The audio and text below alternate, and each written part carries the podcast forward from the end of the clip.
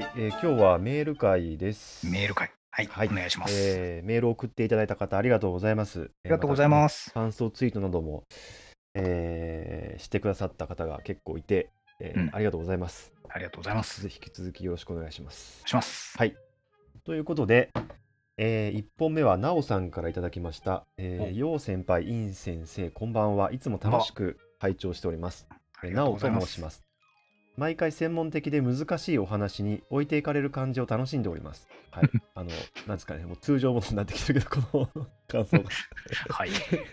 一番多い感想。ね、うんさて、え鳥インフルエンザのえ鳥から人に感染するニュースを見て、えー子供から、えーなぜ人とか鳥がカタカナで書いてあるの？と質問されました。うん生物としての表現じゃないかと答えたのですが、正しい答えを教えていただきたくお便りいたしました。えー子供にも引用にお便りしてみるねと伝えてあります。責任重大だな。えーそれでは、えー三寒四温の寒暖差に体調など崩されませぬよう、どうぞご自愛くださいませ。これからも放送を楽し楽しみにしておりますと。いいですね。あの、コンパクトなお手紙なのにうん、重いという。そうだね。なんかあの、一撃腹にこう、ドクって殴って去っていくみたいな。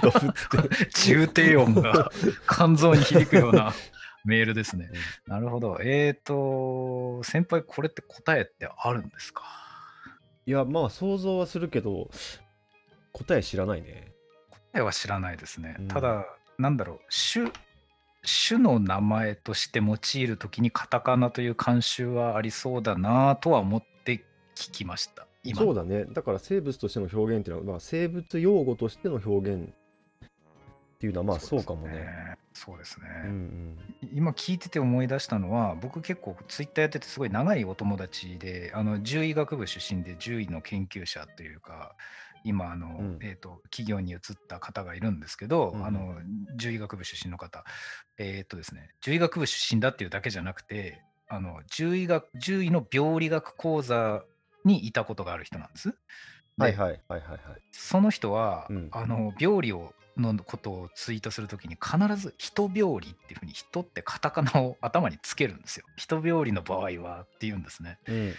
であの僕ら普通の人間のなんか病理をやってるものはですね病理の上に何かをつけるっていう感覚がないのでその彼のツイートを見るたびに人病理って書いてあるのを見ると人なんて所詮一部だよなっていうふうにいつもですねごめんっていう気になるんですよねい。や、そうだよね。なる。獣医はいろんな動物種を扱うからさ、うんなんか、えそのまあね、動物種によっても少しずつ違うだろうし、うんだから、あるよね。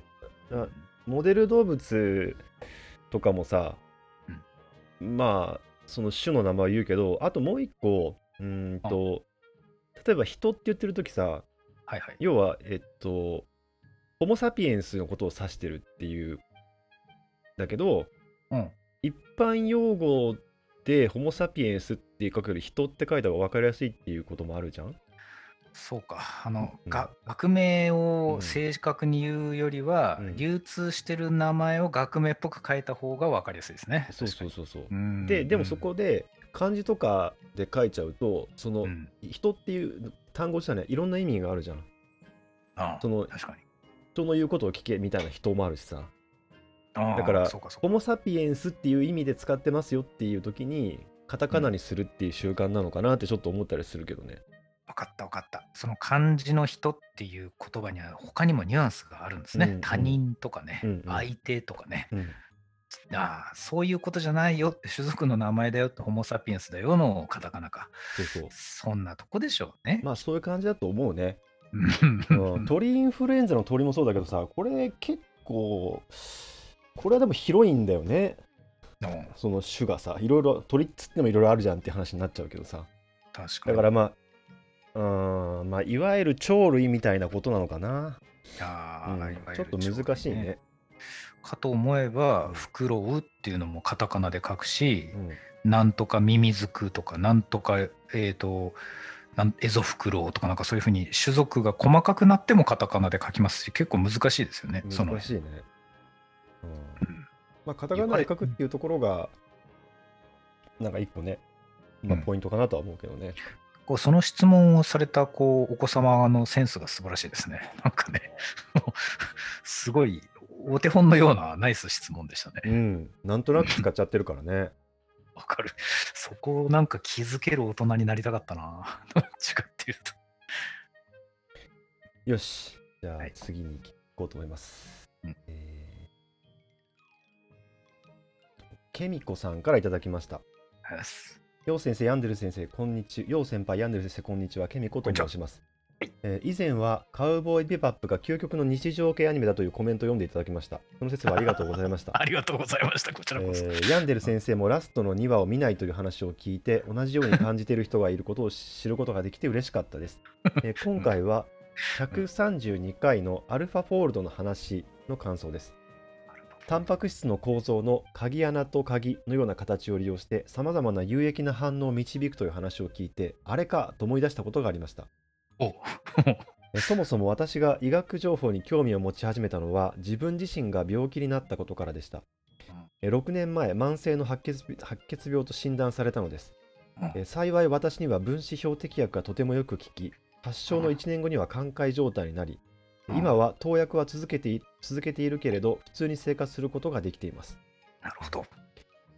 その薬の説明書にえー細胞増殖をえー促すえー酵素のエネルギー摂取の鍵穴にぴったり収まる薬剤を投与することで酵素の活性化を抑えるのだと鍵と鍵穴のイラスト入りで書かれていました。患者向けに簡単に書いてある説明書でした。その時は、へえ、そういうもんなんだ、すごいなとあまり深く考えなかったのですが、これがタンパク質の構造を、えー利用した仕組みということですよね。うん、そうだと思います。えーアルファフォールドの詳細については全然わかりませんし、創薬研究なども全然わかりませんが、今後、いろいろな病気を克服していくための創薬研究などにも役立つ技術ということになるのでしょうか。だとしたら素晴らしいことですね。うん。それが多分、えなんていうんですかね、一番大きい利利益というかな、メリットですね。うん、うん。うん。基礎領域にもいろいろ他に波及効果っていうか、あの影響はあると思いますけど、うん社会に一番インパクトがあるという意味では、そこでしょうね、創薬だと思います。うん。えそのような技術の進歩の話を知ることができて勉強になりました。えーかっこついでにこれをきっかけに自分の病気に対対応する薬について今一度情報を検索しすでにもっと新しい薬ができていることを知ることもできました、うんえもし今の薬が効かなくなったとしてもまだまだ先があるのだと知ることができてちょっとほっとしたりもしていますうんうんえ興味深い話をありがとうございました。ぼんやりとしてしか理解できない話でも、そのような技術があることや考え方、新たな視点を得ることができるので、いつも本当に楽しみにしています。余談ですが、話の中でタンパク質の構造を解くという言い方が英語のソルブから来ているという話をしていたときに、ふと思い出したことがありました。えー日本語がうまいアメリカの友人がシャワーを浴びることやお風呂に入ることを、えーシャワーを取ると言っていたことです。あうん、テイクだ。テイカーシャワーを直訳したんだなと、うんえーテイク、ハブなどの応用範囲が広い動詞は難しいですよね。えー人のことを笑えませんが、これからも毎回の更新を楽しみにしています。えーご拝読ありがとうございました。実に引用向きな。そうですね。うん細胞増殖を流す酵素のエネルギー摂取の鍵穴にぴったり収まる薬剤。まずは、あの、あある程度あの辺かなというのはありますが、まあ、具体的なことは言わないようにしておくにしても、そのほん日頃からずっと思うんですけど、やっぱり患者さんを経験された人っていうのは、ご自身の病気についてはとっても強く深く勉強されるので。もううんあの幅広くやってる僕らなんかかなわないぐらいその一分野について勉強されるものなんですけど、うんもうそれは素晴らしいことですし、もう全然すごいなと思うんですけど、そういう方にも我々のこの雑談的なトークが何かきっかけになることもあるんだな、そっちの方が驚いてしまいましたね。ああ、そうだね。うん。そこにもこうなんか作用するっていうか、うんなんというか、反応が起きるっていうことだよね。めちゃくちゃ勉強されてて、なんならこうご自身が治療終わって寛解を無事あの維持されてる中で、もしこの後何かあっても、また新しいお薬が使えるかもしれないってことにたどり着きました。それほどリテラシーが高い人が、あの鍵と鍵穴の話を我々がしたのに、おって思っていただけるなんて、ちょっと嬉しい誤算だなっていうぐらいの、ああ、そうなんだってちょっと今思って感動したぐらいですね。本当にうん。あのさ、えーっと、本を読んでから実践に入るのがいいのか、まあ、座学をやってから実践に入るのがいいのか、えー実践をやってから座学をやったらいいのかっていう、まあ、問題があるじゃん？え割と永遠の問題っぽいですね。ね。で、まあ、どっちもやれよっていう話なんだけどさ、うん、でうん、どっちにもいいところがあってさ、で、うん。このこの方の今回のケースの場合って多分実践をやっててある程度こういろいろこう自分でできるようになってからうん。それの基礎となる教科書的なものを読んだ時にうん。あこれかみたいなさその自分が実践してるものの元になってるものが書かれてるっていうさそのいろんいろんなこと情報を取ったり気づいたりすることがめちゃくちゃ多いよねそうやって教科書みたいなの読むと。それはですね、ん。先輩の今の話は僕何にも付け加えることがないい、全くその通りですね。本当にそう。もうそう、それしかない。もうら素晴らしい。あれ俺はその基礎研究的な話をまあすることがね俺はね少なくとも多いそこしかそれがそこが専門だからさだだけど、この方がそれに反応したっていうのはやっぱりその臨床的な知識を持ってるからこそだっていう。話で、まあじゃあい付け加えることがないんだ次に行きましょうか。いや、いいいい話でした。はい、メールありがとうございます。ありがとうございます。えーっと、ちょっと待ってくださいね。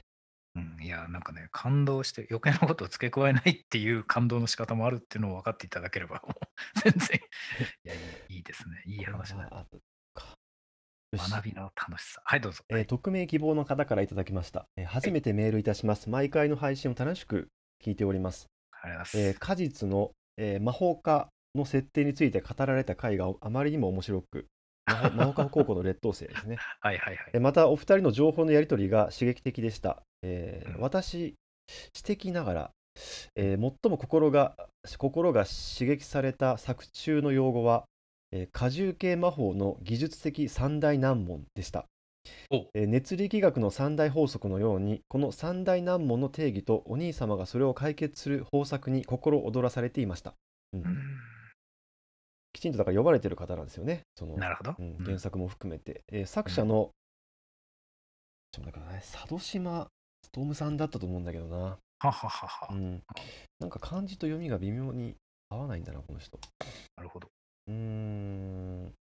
あ佐藤勉って書いてあるね。やっぱそうだよね。俺何と勘違いしたんだろう、うん。うん。はい佐藤勉さん。すいません、えー別作の、えードールマスターズも考察面から、えー激アツでした。ほう。同じ作者の違う作品ですね、あ、なるほどなるほえー巨大ロボットが地球上衛星軌道上で戦う SF なのですが、うん。宇宙 SF スペースオペラみたいなのかな、ど。うん。うん。え作中最強のキャラクターが、えー超能力で巨大ロボットの感性を完全無効化スキル持ちなのです、うん。感性っていうのはお重い大きいものは、まあ、動かしにくい質量が大きいものは動かしにくいってやつだよねうん。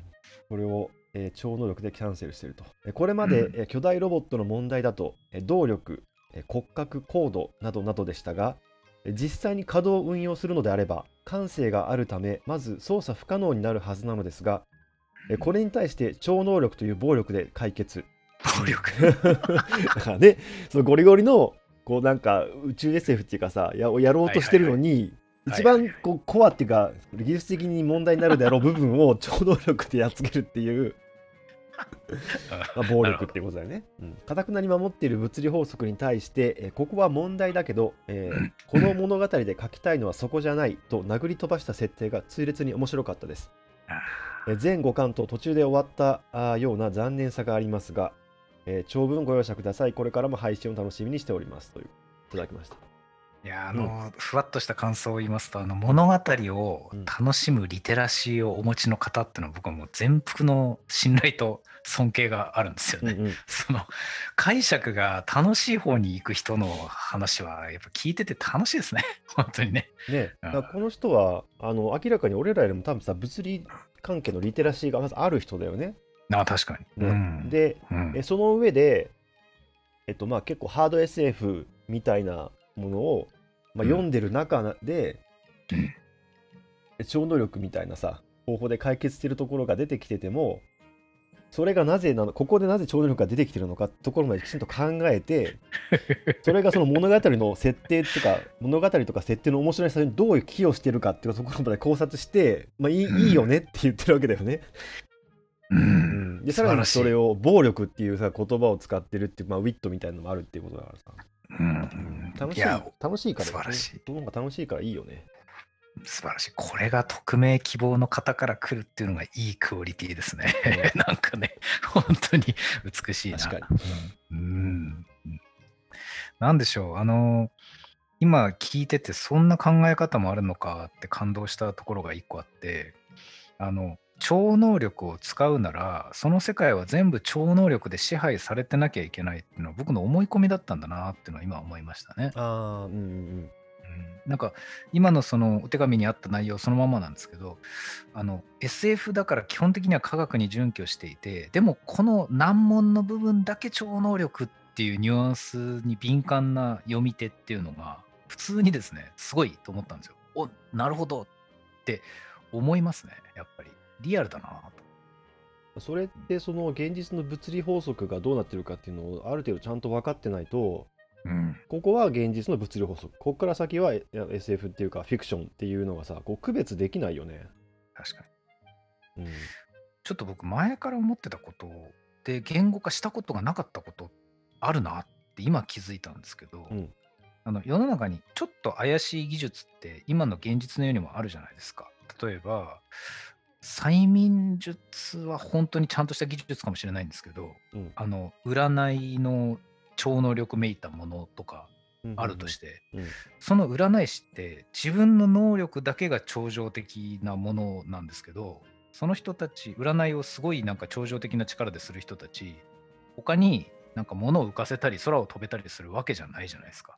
うんうん。あくまでその超常的な占いだけできますっていうことを言うんですよね現実の世界では。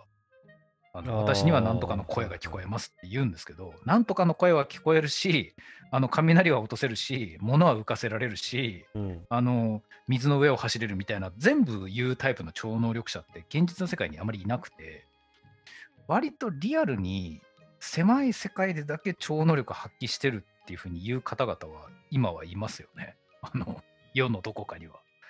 その考え方ってあんまり僕持ってなかったけど面白いなと思いましたよ。そこだけなの？超能力 みたいな。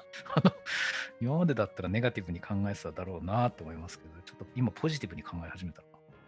ありかみたいああえっ、とまあそれがあるかないかっていうことは置いといてな。うん。そう、置いとくんですよ。そういうまあ まあちょっと言ってしまえばそういうそういう設定の組み方っていうのはうん。ありなんじゃないかってことね。思ったよりそういう設定の組み方をしてる人世の中にいるんだってことを僕が理解してなかったなという。なるほど。うん魔法の世界だったら全部魔法にして僕は物語を書いちゃうと思うんですよ。そうだよね。いやそういう方が多いとは思うけどね。うんえー魔法科高校の劣等生の場合、えー、と魔法っていうものといわゆるその物理法則っていうものが分離してないっていうかさ魔法も物理法則の一部なんだよね。なるほど、なるほど。うんうんそうでしたね。うん、あのその世界の中でもね。そのいうそういう細部を詰めてるものが多くのファンを集めてる今、あんまりこう軽々しいことは言えないんだよなって 普段から思ってますけどその一部を魔法で解決するって夢あるなぁと今思って聞いて思いましたね。うん、面白い面白い。うんうんよしじゃあ、えー次はですね、えーうんわかめごはんさんからいただきました。ありがとうございます。えー、インさん、ヨウさん、はじめまして、熱量と文字数からえー漂流してできまし。したょ、うんでしょ？僕聞いたことあるもん、うんわかめごはんさんの名前。知ってる名前だ、これと。ほら、また流れてきた。ありがとうございます。うんえーサンキュー達夫さんがゲスト出演されたあたりから引用を聞き始め、えー気ままに遡って います。そんな中、お便りを送ろうかなと思っていたら、第66回研究者とオタクとサブカルの時に、えー、ヨウさんが投げたアニソンで僕の大好きなロックバンドを挙げてもらい嬉しかったので筆を取りました。えーそれはフェイトグランドオーダー、えー絶対魔獣戦線バビロニアのオープニング、えーファントムジョーク、えーユニユニゾンスクエアガーデンです。あたたた。なるほど。もうかれもうかれこれ、えーファン歴は7年は経ちます。えー途中からファンクラブにも入り、地元で、えー行っていないライブツアーの方が少ないくらいになりました。ええーただ、えー今回言いたいことは、えーこの引用にたどり着いた根本は何なのかと考えたら、えーユニゾンの田淵智也さんだったという話、まあ、ユニゾンスクエアガーデンの、えーベースやってるベースの方ですね。もともとはバンドの曲を聴いているだけで満足していましたが、えー次第に田淵さんが他のアーティストに楽曲を提供しているのも気になり、あれこれ調べながら聴いていました。ほほえーすると2016年9月えー田淵さんやえー作曲家の田代智和さん、えーうん。黒須克彦さん作詞家かつアーティストの畑明さんからなるプロデュースチーム、えー、9メガヘルツを結成、えーはという知らせがえーその時体調が悪かったのに嬉しすぎて飛び起きたのを未だに覚えています。しかもその週にタッチレディオというポッドキャスト番組に4人が出演してえーワイワイしてる配信を見つけえー気づいたらか過去回も遡っていました。あはじゃあ2016年までは、タッチレディオを知らないまま、本当に純粋なユニゾンスクエアガーデンのファンだったんだね。あ先輩は逆なんですね。タッチレディオと聞けばっていう感じなんですね。だから俺やっぱ逆流してるからさ、その、なるほど。えーとしかもそのその中で年一で出演されているサンキュー達夫さんの回がどうにも面白く、え今度は達夫さんがメインの熱量と文字数まで聞き始めることに。なるほど。なるほど。うん。そしてその熱文字の熱心なリスナーであるエピーロさんも引用でえ陽先輩としてポッドキャストをされているので気になって聞いてみたみたいな感じです。うんだから完全にそっちからいただい完全にそう俺だから逆完全に逆流してるよね。すごいなこの謎すぎる呪術つなぎ自分でもわけわからんですとはいえどれも面白く生活の中に溶け込んでいます。お二人はこういったいつの間にかこの人にたどり着いた的な経験はありますか？まとめが雑ですみません。これからも引用を楽しみにしています。あの、ちょっと本当、記憶の話で、ふわっとした記憶の話で恐縮なんですけど、僕、わかめごはんさんっていう名前がなぜこう、ピッピッときたかっていうと、この間なんか、部費部かなんかですごいのを送られてませんでしたかっていうのを聞きたいんだけど、なんかそこで名前がもうめちゃくちゃ連呼されてたから、それで僕の頭にも残ったんだよな。なんかその方ですか、あのーナビ、えっと、車のナビのキャラクタナビの、あうん。ーで、なんか、なるほど。2人でレースゲームやってるみたいな、達夫さんに3回ぐらい寂しいんだねって言われてた、あの、人じゃないかなそういうやつで、わかめごはんさん、わかめごはんさんって何回か名前を聞いてたのを僕の頭の中に、ここでわかめごはんを、あの、ペンネームというか、選ぶセンスが素晴らしいと思って感動していたんだよな。覚えやすいもんね一発で覚える名前だもんね。そうですね。うんなんか、それすごいな。ちょっといただいた質問に答える、答えておいた方がいいな。この話どこまででも膨らませてしまえる。えっ、と、えっ、と、紆余曲折の話ですか。こうだから自分でこう掘っていってずーっと掘っていた先にたどり着いた人みたいなのってありますかって話だよね。いやーまあそうんあんまりないな僕逆に死ぬほどあるんで、なんかどれがどれだかもうわかんない。ほぼそうなんですよね。僕の場合。多分。ありとあらゆる興味の先が、もうなんか、数珠つなぎの先にしかないみたいなところがあるんだよな、きっと。ツイッターがそうですもん、だって、そもそも。ああそうだよね。そうそう。この人すごいなと思ってフォローしたら、そのフォローした人が出てきたやつがすごいなと思ってっていうのを繰り返してっていうのをどんどんやってると思うんですよね。やっぱり。うんうんうんうんうーんと、一例も出しきれないんだけど、えっ、と、例えばですね、VTuber で、うん。二次三次っていうところが結構有名な団体があって、うん。そこにリゼ・ヘルエスターっていうのがいて、うん。公女って呼ばれてるんですけど、そのリゼ・ヘルエスターさんがやってるうん。マザーの実況っていうのがあって、はあマザーはあ2とか3の実況っていうのがあるんですけど、うん。あの、それにたどり着いたのって僕、2つの遠い道があって、うんあの1つはほぼ日刊糸井新聞を20年前から読んでいて、なんとなく気にしてたらマザーのプロジェクトっつって出てきたっていうのが1つあるんですよ。まず、ほぼ日刊糸井新聞だから糸井重里経由、糸井重里さん経由でマザーの話のプロジェクトの一環で VTuber っていうのがふわっと出てくると。で、僕、それだけだったら見ないんですよ、きっと。うんうんなんだかよくわからない。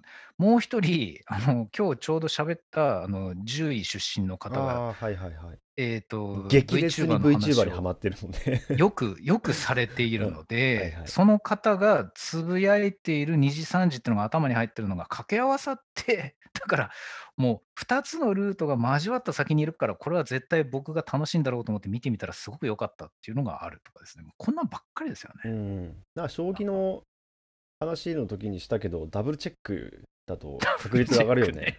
なるほど。先輩はそういうのないんですか？なんか遠くから。えうん？エピーロ絡みでもいいけど。いやー、うーん、そうだな。なんかこう、呪術つなぎになっていくか。いや、なんかある気がするんだけど、パッとは出ないか。うーん、なんかパッと出ないね。アニメなんてそうじゃないんですか？その今のように、そのワンクールのやつを全部チェックするに至る前は、繋いでったんじゃないのかなと思うんですけど。うん、まあ、そうだよね。そうなんだけど、うん。ど、どこまでが深く辿ってることになるのかな？深くじゃなくてもいいのか。なんか、そ のしどろもどうろ。ーんと、なんだろうね。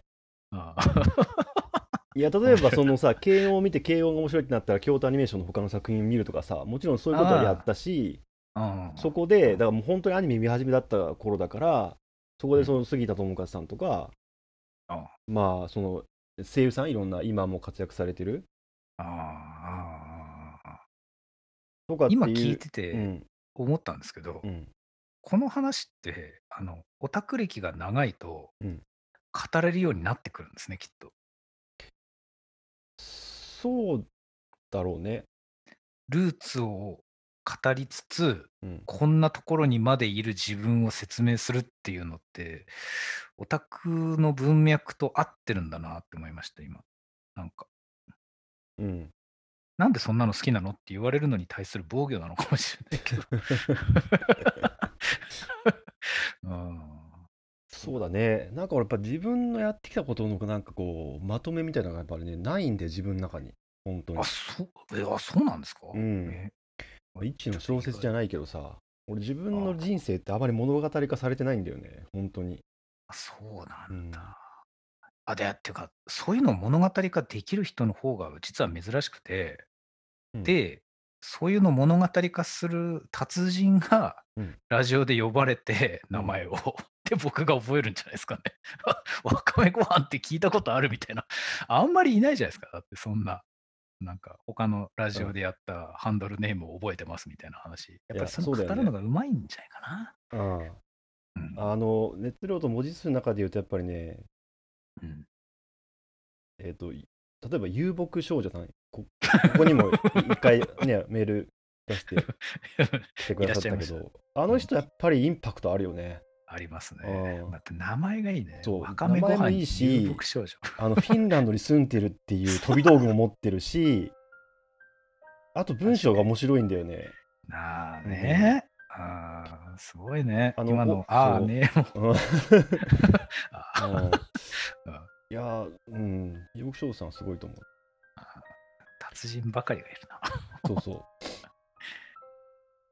えーっと、どこまで、あ、これ、これね。はい。はい。うーんと、あ、これは長いからまた次回にした方がいいのかな。長いからって。えーっと、あーじゃあ、今週はこれで次回にしますかね。はい、結構読めたんで。あ、なるほど。びっくりした。もう一本来るかと思って期待してた人たち、みんな多分今ずっこけましたよ。面白かったですね。いいですね。珍しいパターン。そうですね。あの、普段だったらもう一本読むんですけど、実はこの後ライブ配信がありましてですね、ああ、そういう日なんですね。その時間ね、配分とかも安堵であのご容赦いただけますかということで、はい。面白かった、面はい白かった。えーもうこの番組はメメール、皆さんのメールで支えられていますので、そのね、あのなんか何かしら僕らのこうボタンを押してくれたりとか、その方のね、メールの文面に、えーが面白かったりとね、いろいろありますけど、大切なメールなので、えーありがとうございます。ありがとうございます。えーということで、言っていいですか？はい、いいですよ。はい。じゃあ、えー今週はえー以上です。えーありがとうございます。ありがとうございました。